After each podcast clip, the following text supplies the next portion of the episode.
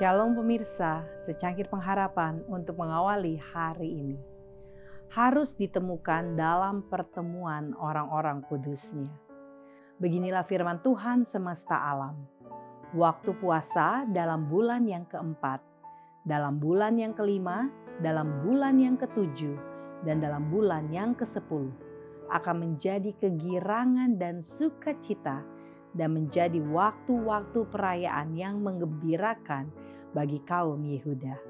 Maka cintailah kebenaran dan damai. Zakaria 8 ayat 19. Pertemuan kita harus dibuat sangat menarik. Pertemuan harus diliputi dengan suasana surga. Testimonies for the Church jilid 5 halaman 609. Pertemuan kita harus diperlakukan dengan kehikmatan dan penghormatan terbesar. Namun semua kesenangan yang mungkin harus dibawa ke dalamnya.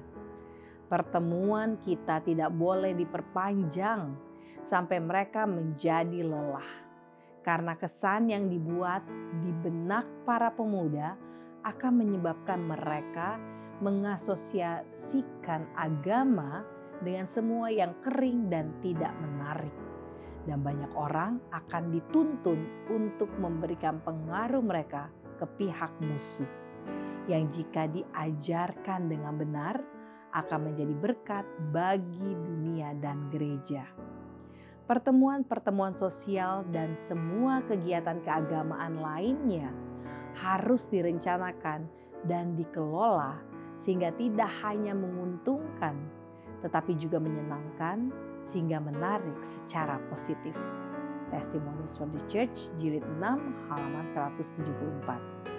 Gereja Tuhan di bawah ini adalah satu dengan gereja Tuhan di atas. Orang percaya di bumi dan makhluk di surga yang tidak pernah jatuh merupakan satu gereja. Makhluk surgawi tertarik pada pertemuan orang-orang kudus di bumi yang bertemu untuk menyembah Tuhan.